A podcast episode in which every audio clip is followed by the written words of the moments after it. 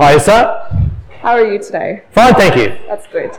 Now, Rowan, how long have you been working with the EU? 11 years. Which has been your favourite year? no, I'm kidding. This year. Um, so, you've been here for a little while. You've seen public meetings and the EU grow and change throughout the years. Yeah. Um, what is it about public meetings that has changed since you started with the EU?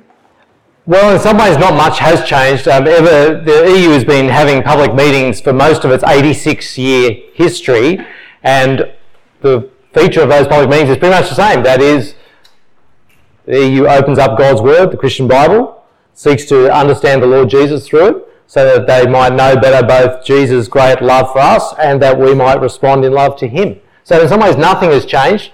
But, you know, originally public meetings weren't terribly often, then they became weekly, and then they became twice a week, and then now they're three, three times a week, and we're in different rooms. So sometimes we've been in P&R down in engineering, sometimes we've been in GLT over in the quad, but, you know, in some ways not much has changed actually about public meetings. Cool.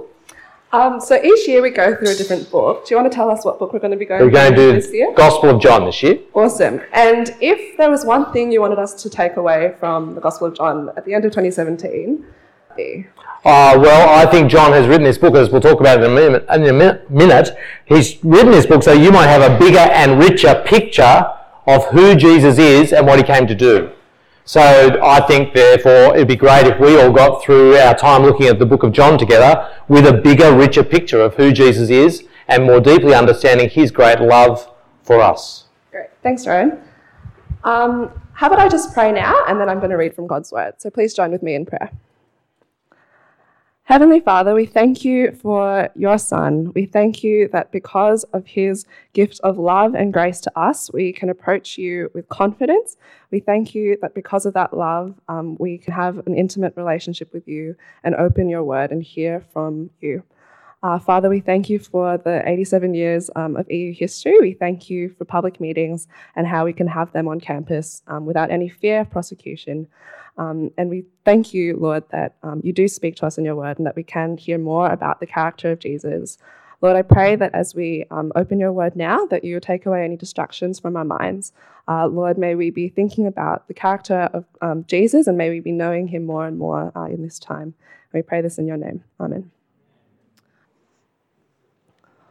On the third day, a wedding took place at Cana in Galilee. Jesus' mother was there, and Jesus and his disciples had also been invited to the wedding. When the wine was gone, Jesus' mother said to him, They have no more wine. Woman, why do you involve me? Jesus replied, My hour has not yet come. His mother said to the servants, Do whatever he tells you. Nearby stood six stone water jars, the kind used by the Jews for ceremonial washing, each holding from 20 to 30 gallons.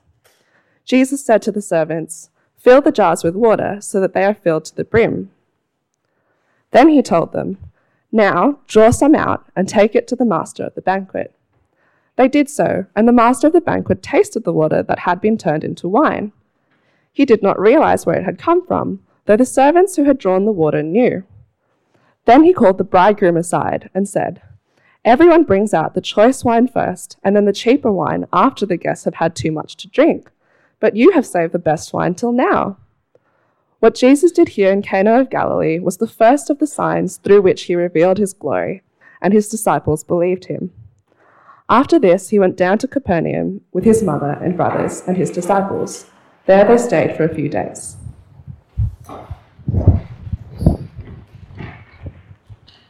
Well, it's very exciting to be here with you at the EU public meeting. I've got a question for you though. I want you to meet the person next to you, be friendly, smile, introduce yourself. But I want, I've got two questions I'd like you to ask that person. The questions are these. What's the best magic trick that they have ever seen? And what's the best magic trick they can do? It'd be pretty cool if they had the same answer to both of those, but talk to the person next to you. What's the best magic trick they can do? And what's the best magic trick that they've ever seen? Okay. Hand up if the person you just met, hand up if they had actually seen an awesome magic trick. Hand up if that person had actually seen. An, what was the awesome magic trick they'd seen? Yeah. He saw the whole sort of someone gets sawn in three parts, but then they kept removing the parts apart, and he just thought that was awesome. That's pretty impressive. Sawing a person in three. Hand up if the person next to you could do an awesome magic trick. I can do this one. Ready? You watching?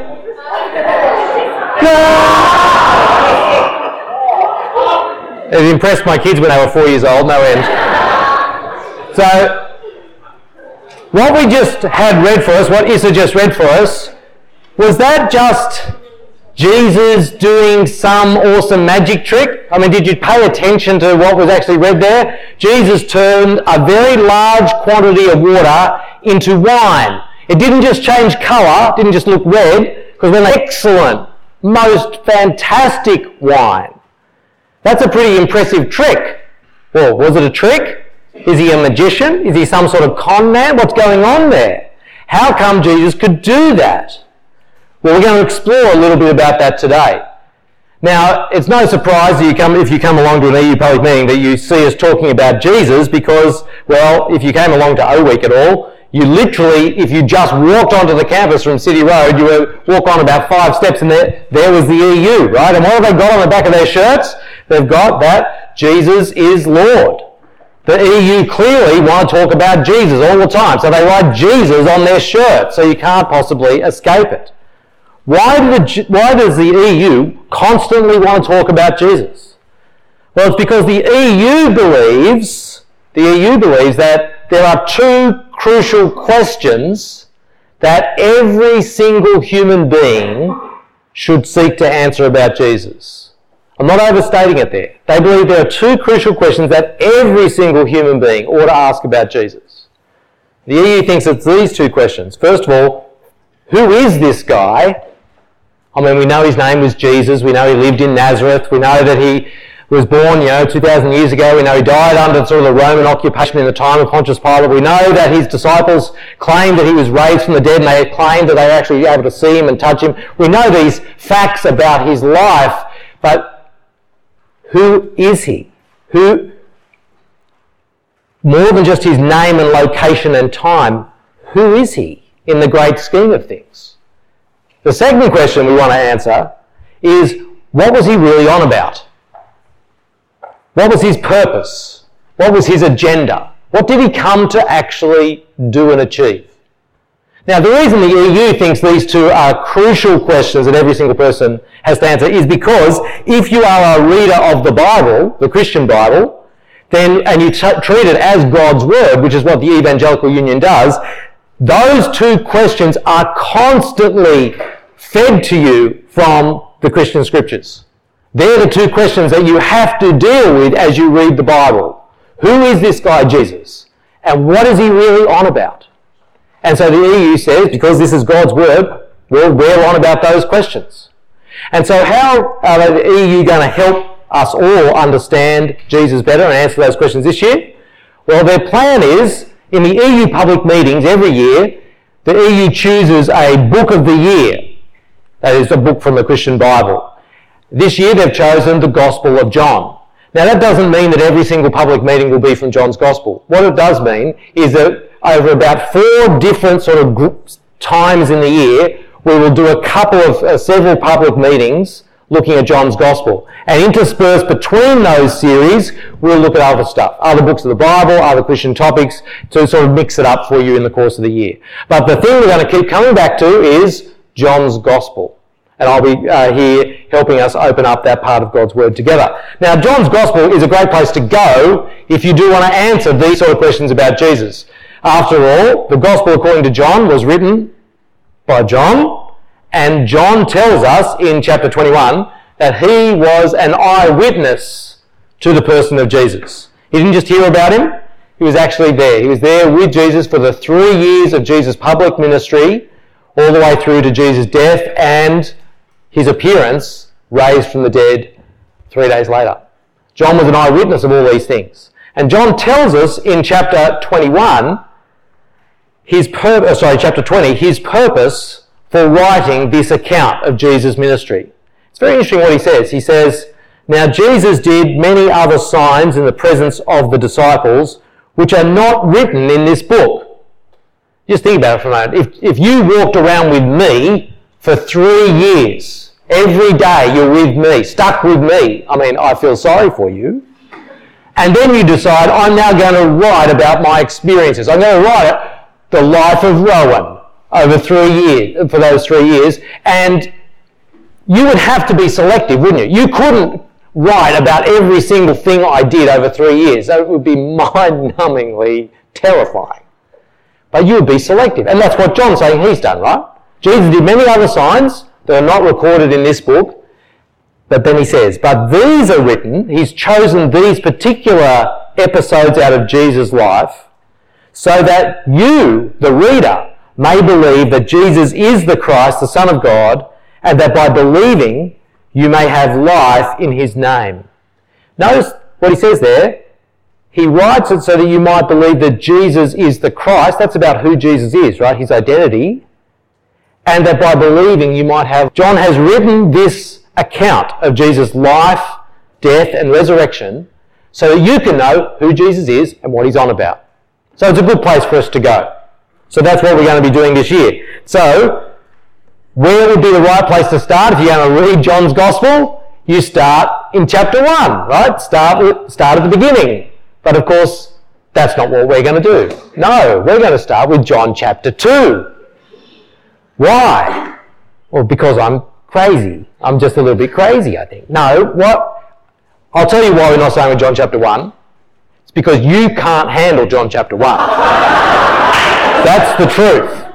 That's the absolute truth. If I was going to start with John chapter 1, your head might explode and you would just be a loss for the rest of the, the rest of the week. Well, I mean, it's Thursday afternoon, so maybe that's not a problem for you. So I just thought that's too hard, too much, too grand a picture for week one of public meetings. I'm going to start with John chapter 2.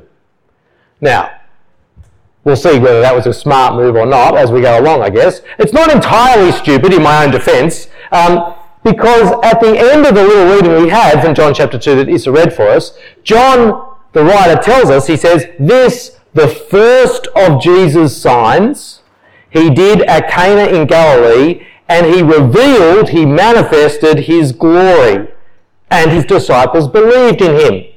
Now notice that for a minute. What did John just say was the purpose of him choosing particular things out of Jesus' life and writing about them?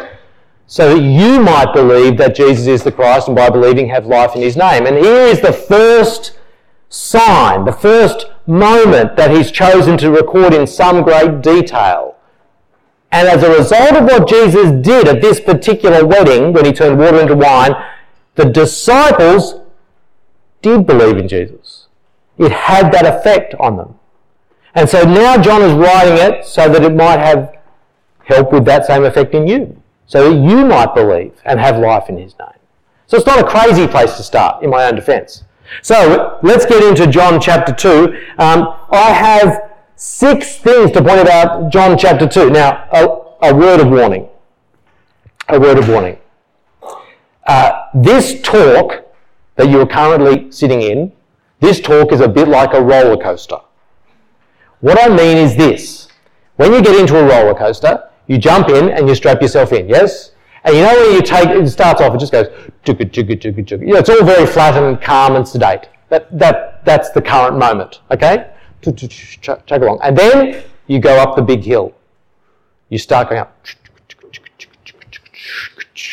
It goes slows down as you get all the way. You drag up to the top of the hill. When you get to the top of the hill, ah, oh, it's crazy. And then there's a corkscrew, ah, and then you finish. And you get up, and you wander out, you're all bit shaken, you go, wow, what was that? yeah, that's what we're doing today, right? So, so at the moment, at the moment, we've been chugging along, right? Now, we're going up the hill for a little bit, all right? Going to go up the hill, and I'll tell you when we get to the top, and that's when you hold onto the desk. Okay? All right. So what we're doing is we're going to chug up the hill. Six points to note about this. Now, hand up. Actually, give us a little cheer if you study engineering or science. Nice. Give us a little cheer if you study the humanities. Uh, let's see the hands. Hands for engineering and science. Right. Hands for humanities. Yeah, okay. So not quite as many humanities. Um, if you're studying engineering and science, yeah, it's going to be a bit tough for you. Let me tell you why. It's because, see, when, when the one true living God gave us his word here in the Christian Bible, he did not give it to us in dot points. I know that if you're an engineering and science student, that's deeply disappointing because now here you are having to deal with a text. And at, and at that point, all the shivers at HSC, sort of English, run through your body and thinking, oh, the text, the text, not the text. I thought I escaped the text. But that's how the one true living God, in his wisdom, has given us his word, in this case, as a narrative, a story. But we've already seen, John says he's been very carefully selective about what he's put in here. So he's shown great care as an author. So what's our danger as readers? Our danger and especially if you're a science or engineering type person, is you will underread the text. You will just skip over details. You're just skipping through, not paying careful attention. He has taken great care in putting this account together, and you need to pause and stop and try to read it attentive, attentively. So my hope, actually, if you keep coming back to EU public meetings, as we come back and read God's Word together, is to help you become a more attentive Bible reader so that you won't underread God's word. Now, if you're a humanities person, you're going, yeah, yeah, you tell those engineers and science people the beauty of the text, right? But a little word to you if you're a humanities person, right? Your great danger is you will overread the text because hey, you did extension one English or extension two English, and you could you know all about sort of postmodernism, and you can deconstruct any text with your eyes shut. Like you can just pull it apart and make it mean anything, and you got high marks for doing that sort of creative license, right? Yeah, well, let me just say, I mean, if you want to take it up with me later uh, over afternoon tea about why I think you need a little bit of sort of um, epistemological control on your reading of a text that actually you need to respect the authorial intent that lies behind it and wrapped within it. So you need you can't just make the text mean anything. You've got to be careful not to overread a text. You need to respect the controls and the, author, the author's intent. So I want to try to help us do that too. That being said, here's the six things going to whiz through them. Here are the six things that I think from this little account particularly stand out. You're going to need it open in front of you. I'm not putting it all up on the screen. So call it up on your phone maybe or open up a Bible if you've got one. John chapter 2, just the first 11 verses. The very first thing I want us to note is just in the very first four words. Really easy to miss. How does the whole account start the way John writes it down? He says, on the third day hang on, on the third day. What, what happened on the second day? What about the first day? Well, this is why it's completely stupid to start with John chapter 2. It's just dumb. It's uh, whose crazy idea was this? Because clearly we were meant to start beforehand to get this, the flow of days. Yeah? Now, the thing is, when you go back and read John chapter 1, guess what? There's not just three days. There's seven days. Now, don't take my word for it. Have a look at the text in front of you. Have a look at it. In John chapter 1, verses 19 to 28, John narrates some particular events that happened with Jesus, uh, and John the Baptist in particular. Then you get to verse 29, and he says, the next day, so that lands you in day two. Then in verse 35, again, it's the next day, so that lands you in day three. Then in verse 39, he says, and they spent the rest of that day with Jesus. So that takes you to the end of day three. Then verse 40, we, he tells us the first thing that Andrew did, which seems to imply that be day four. Then in verse 43, it's the next day. So that's day five. And then we come to the verse we started with, chapter 2, verse 1. On the third day, now they counted inclusively. That is, today is day one, tomorrow day two, the next day is day three. The third day from today is what we would say two days' time. So if you start on day five, the third day is six, day seven. So you get seven days. Big deal. I'm paying attention to the text. Does it mean anything? Well, here, here we go, right? We're still just going up the hill. But seven, seven, seven days. A week, a week of days. Um, can you think of any other place in the Bible, in the Christian Bible, where there's a week of days? Go on, call it out. Gen- yeah, Genesis chapter 1, when the one true living God created all things, it's recorded as a narrative over seven days. So what's is John trying to tell us something here? This is the only place in John's gospel that he has a sequence of days like this. And here it is, right at the beginning of the book.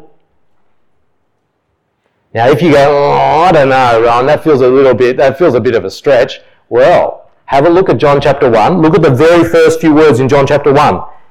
In the beginning. How does Genesis chapter 1 start? In the beginning. He is deliberately echoing Genesis chapter 1 in the way the first chapter starts and in a sequence of days. So my suggestion to you is what you have here is a week of days with a deliberate echo of Genesis chapter 1 and the, and the, the original creation. What's he saying here? Is this, is this like a new creation? Something of that scale and significance? Now, this turning water into wine happens on which day? What happened in day seven of creation? What did God do on day seven? He did nothing. Yes, he rested. Oh, but actually, see, you think day seven is just having a bit of a rip, a, a bit of a sort of a kip and a rest, right? After all that hard work. No! In the original creation, day seven is the climax.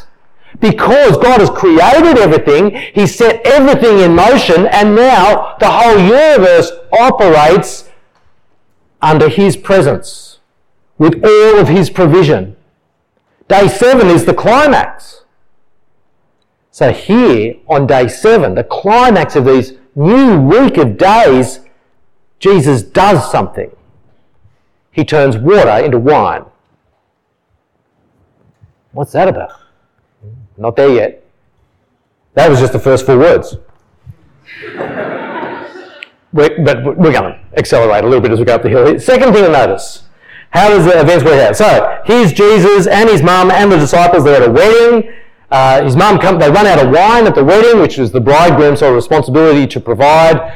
Jesus' mum comes to Jesus and says, "Oh, they've run out of wine." Maybe it was a family wedding. Maybe it was someone they, you know, they obviously all knew together. So there was a sense of shame about they've run out of wine. Jesus, can you do something? They've run out of wine. Jesus' response is very interesting. If you've got it there in front of you, verse four. Jesus basically says, providing celebratory wine for this wedding, not my, not my game, not my issue, not my concern. In fact, uh, the Holman translation puts it, I think, captures it well. What has this concern of yours, mum, to do with me? This is not my concern, mum. This is not my, this is not my agenda. This is not the main thing I need to solve, need to attend to. And then he gives a reason. He says, My hour has not yet come. Now, I confess I often uh, struggle to understand what Jesus meant here. My, my hour has not yet come. Is he saying, Not my time to do anything? But then he goes and does something. He then turns water into wine and solves the problem. So I couldn't work out what's he talking about. Like, and then you realize, ah, I'm under reading the text. My hour has not yet come. And now you're going, yeah. Don't know what you're talking about. Because you haven't read the rest of John's Gospel yet. Because if you now go away this afternoon and skip your lectures, or don't skip your lectures, but you know, and just read through the rest of John's Gospel, and you pay careful attention to every time that phrase, my hour, or the hour, you know what? Every single time in John's account that he uses that phrase, it refers to the moment of Jesus' death and resurrection and return to the Father. Every time. So, what is Jesus saying? He's saying, My hour, the, the moment where I will really sort of achieve what I need to achieve, that has not yet come.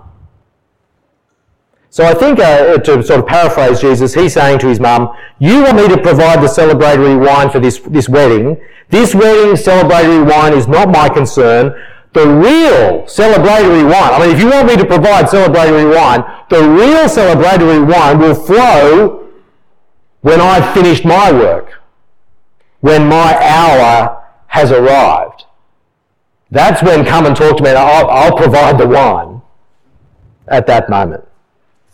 Nevertheless, uh, in verse 5, Jesus' mum says to the servants, oh, look, do whatever he tells you to. She just flicks it back to Jesus anyway.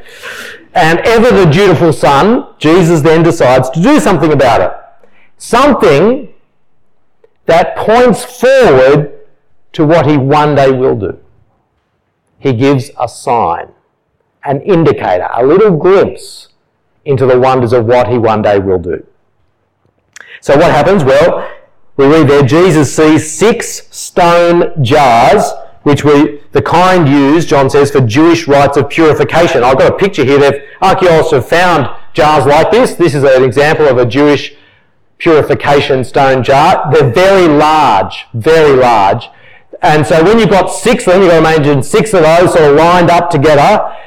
Between them, they probably held between 500 to 700 litres which is, which is a lot of water, right? So there's six, he sees six of these stone jars. He then says to the uh, servants who are there, he says, fill them up. So they go to these six stone jars and they fill them, John says, to the top. Now, that's just a detail in the story. Does it mean anything? Six, think, six, six six stone jars used for Jewish purification rites. That's got to do with the Old Testament law stuff, stuff that they, their ritual cleansing that they would do to fulfill all the Old Covenant law stuff. And now Jesus is saying, fill those babies up to the top. Okay. And then he says, now go, take some out, and take it to the chief steward, the head waiter, the person in charge of managing the feast. Take it to them. That guy, we read, drinks some and says, This is fantastic. Most people bring out the best wine first, and then when everyone's feeling a bit tipsy or drunk, you bring out the cheap stuff. But you, look, you've saved the best, he says, till now. So what does Jesus do? He turns this wine, this water, into wine. It's a miraculous provision of a massive abundance, 700 litres of excellent wine. 700 litres, like, that's a, that's, that's 900 bottles. 900 bottles of wine and of excellent wine. This is not the cheap stuff you get from sort of local liquor mart. This is Grange Hermitage, which means nothing to any of you because you can't afford to drink it anyway. so this, this is the most excellent wine. Well, you've arrived, actually. You've arrived at the top of the roller coaster. What does this mean? Turning six stone jars, Jewish purification, filled to the top with water, now turned into this most uh, magnificent, excellent wine, heaps of it. What does that, what does that mean? Here we go. Ready? You know why this is so amazing. No, you don't know why this is so amazing. And the reason you don't know why is because, and I'm talking about me too, we don't know our Old Testaments well enough. See, John's writing as a Jew. He's writing with all of the Jewish Old Testament in his mind for his whole life. And he's writing this, this account of Jesus expecting that you, the reader, and me, would have all of that sort of background. So that when he says, and the water was turned into wine, you're meant to go, oh my goodness, that's incredible. I know what that means. But you don't know what that means. So I have to help you understand. And here we go. Where are we going to go? Amos and Isaiah. Here we go, really fast. Amos chapter 9. You familiar with this chapter of the Old Testament? Probably not. That's okay. Here we go. Here is the one true living God through the prophet Amos giving a promise. And this is what he says. He says, In that day, meaning the great promised future day when God would fulfill all of his promises to Israel, he says, In that day, I will raise up the booth of David, or the tent of David that is fallen, and repair its breaches, and raise up its ruins, and rebuild it as in the days of old. What's he talking about? I think he's talking about the promises God made in the Old Testament to King David that one day a descendant of David would reign, would rule on the, on the throne of Israel forever. This was a promise he made, 2 Samuel chapter 7. And here later on in Amos, God is saying, In that day, I will raise up David's tent. I will put someone back on that throne. What else does he say? Verse 12. That they may possess the remnant of Edom, that all the nations who are called by my name, declares the Lord who does this. Behold, the days are coming, declares the Lord, when the plowman will overtake the reaper and the treader of grapes, him who sows the seed. The mountains shall drip with sweet wine, and all the hills will flow with it. There will be an abundance of wine. Flow. Isn't it a great picture? Down the hills in that day when I restore the throne to David, when I bring Israel back from exile, as he goes on to talk about. The wine will flow on that day. So the flowing of wine, the abundance of wine is associated with the restoring of the promises to David, the bringing of Israel back from exile. What about Isaiah chapter 25? One of my favourite passages in the Old Testament. Uh, the Lord says through the prophet Isaiah, On this mountain the Lord of hosts will make for all peoples a feast of rich food, a feast of well-aged wine. Now, well-aged wine, old wine, is not like old milk. well-aged milk, bad. Don't drink it. Well aged wine, beautiful, beautiful. The Lord is going to create a much food full of marrow of aged wine, well refined. When okay, so he's he's going to have this sort of great feast of great wine. Great. What what's he actually going to do? Oh, read the next bit. He will swallow up on this mountain the covering that is cast over all peoples, the veil that is spread over all nations. Think about that for a minute. The covering that is spread, cast over all peoples, the veil that is sp- the veil that is spread over all peoples. I've got a big veil. I'm putting it over absolutely everyone. No one escapes. I've got to go all the way to the very, very back. There's a big veil a covering that is over everyone. What is that veil? What's that covering? What does he say? Verse 8 He will swallow up death forever.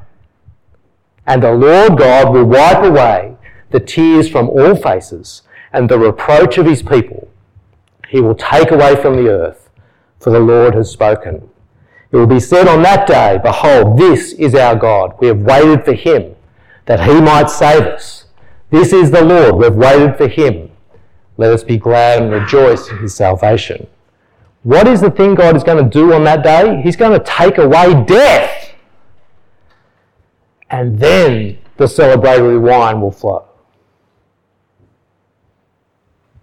So come back to what Jesus does he takes these six jars used for Jewish Old Covenant purification rites, he fills them up and transforms it into an abundance of fantastic wine. He's saying the old, the old has gone. The old covenant is filled up, finished, completed. And I'm giving you a sign of what my hour will really achieve that David's descendant will ascend his throne, that Israel will receive all of God's promises, that death itself will be gathered up by God and taken away from all the people. That's the celebration that will happen when he completes his hour. Now, what does John say as a result of all this? Oh, and you might think, well, are you overreading it, Rowan? I say no, you can go back and check John chapter 1 where he gives his overview. He says these very same things right at the beginning. So I, I, I would say this is not an overreading of the story. That he talks about Jesus as the Christ, the descendant of David in chapter 1. He talks about grace replacing grace, that is the new covenant that replaces the old. He talks about that in him was life, eternal life, the overturn of death. All those things have already been introduced in John chapter 1. I don't think it's an overreading. But the thing to then see is that through this sign in verse 11, Jesus, we read, revealed his glory. Now, you might think, yeah, Jesus is pretty glorious. I guess he's able to turn water into wine. That's not the deal. Jesus' glory is not that he can do miracles. Jesus' glory is his identity. Now, remember how I said there was a little corkscrew at the end? This is it, right? Yeah, okay, I'm sort of on top of what Jesus has done. No, but see, the glory of Jesus that he reveals here is not that he can do magic tricks. The glory is it reveals who he is, his identity. See, in John chapter 1, the chapter before, John starts by saying, And the Word became flesh and dwelt among us, and we've seen his glory, glory as of the only Son from the Father. Jesus' glory is his identity, that he is God the eternal Son become a human being. The glory of Jesus is that the Creator has become a creature, that Jesus is fully, divine. It's his identity that is his glory. And in this sign, he reveals his glory, who he is. And his disciples see and believe in him. What do you see as you look at this story? John has brought you there to that wedding, right? This was a private sign. Not everyone knew what was going on, but now John has brought you there. You've seen it. Do you see his glory? That's why he can do this trick, right? Trick. That's why he can do it. Because you can't do it. I can't do it.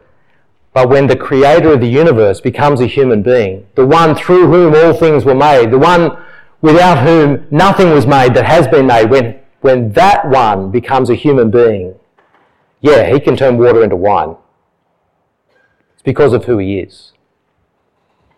So finally, we finish with this. What response do we make? Notice the response the disciples themselves. Verse 11, that his disciples saw his glory that was revealed and believed in him. That's the whole purpose of John recording this story. So the people like you, like me, might understand who Jesus is and might put our trust in him, where we might believe in him. I guess uh, there's a couple of reflections on this. Depending on where you're at yourself, might determine your sort of response you make to this. Uh, if you're not yet a Christian, I'm really glad that you're here because there's nothing more important actually in your time at university than answering those two questions. Who is this guy Jesus and what is he on about? So I'm really glad that you're here. I hope maybe that you might be able to come, keep coming back so that with us you can dig into John's gospel and come to an understanding of who Jesus is and what he's on about. If you're already a Christian, and maybe you've been a Christian for a long time, I think this is the takeaway. Here it is. Out of this story, remember Jesus' glory. The takeaway out of this, I think, is remember Jesus' glory. See, it's really easy, speaking for myself, and I think from speaking to many students over many years, it's really easy to sideline Jesus in your life as a Christian and forget his glory. Jesus becomes a part-time interest in your life. You know, when you go to church or you're at youth group or you're at an EU or you're, you're, then sure, yeah, Jesus is front and centre. But in the rest of life, he becomes the part-time sort of interest. Don't sideline Jesus. Don't forget his glory, who he is. See, Jesus is not just an idea, even though we read about him in a book. He's not just an idea. He's not just a philosophy, Even though, yes, if you embrace Jesus, it will change your whole worldview. Jesus is not just a historical figure, though he is a historical figure, and you can investigate him with the tools of history. No, Jesus is a person. No, Jesus is alive. He's a living person with this glory. Don't forget Jesus and his glory. Don't be ashamed to read your Bible on the train. Don't be ashamed to read your Bible on the bus. Don't be ashamed to wear an EU t shirt saying Jesus is Lord on the back. Don't be ashamed to stand up and say, Yeah, no, I'm a follower of Jesus in your tute or in conversations with your friend. Don't be ashamed because what have you got to be ashamed about? He is alive and he is glorious. Don't be ashamed. Remember who he is and remember the amazing things that he came to do in his death and resurrection for you, that you might have life. Isn't that great?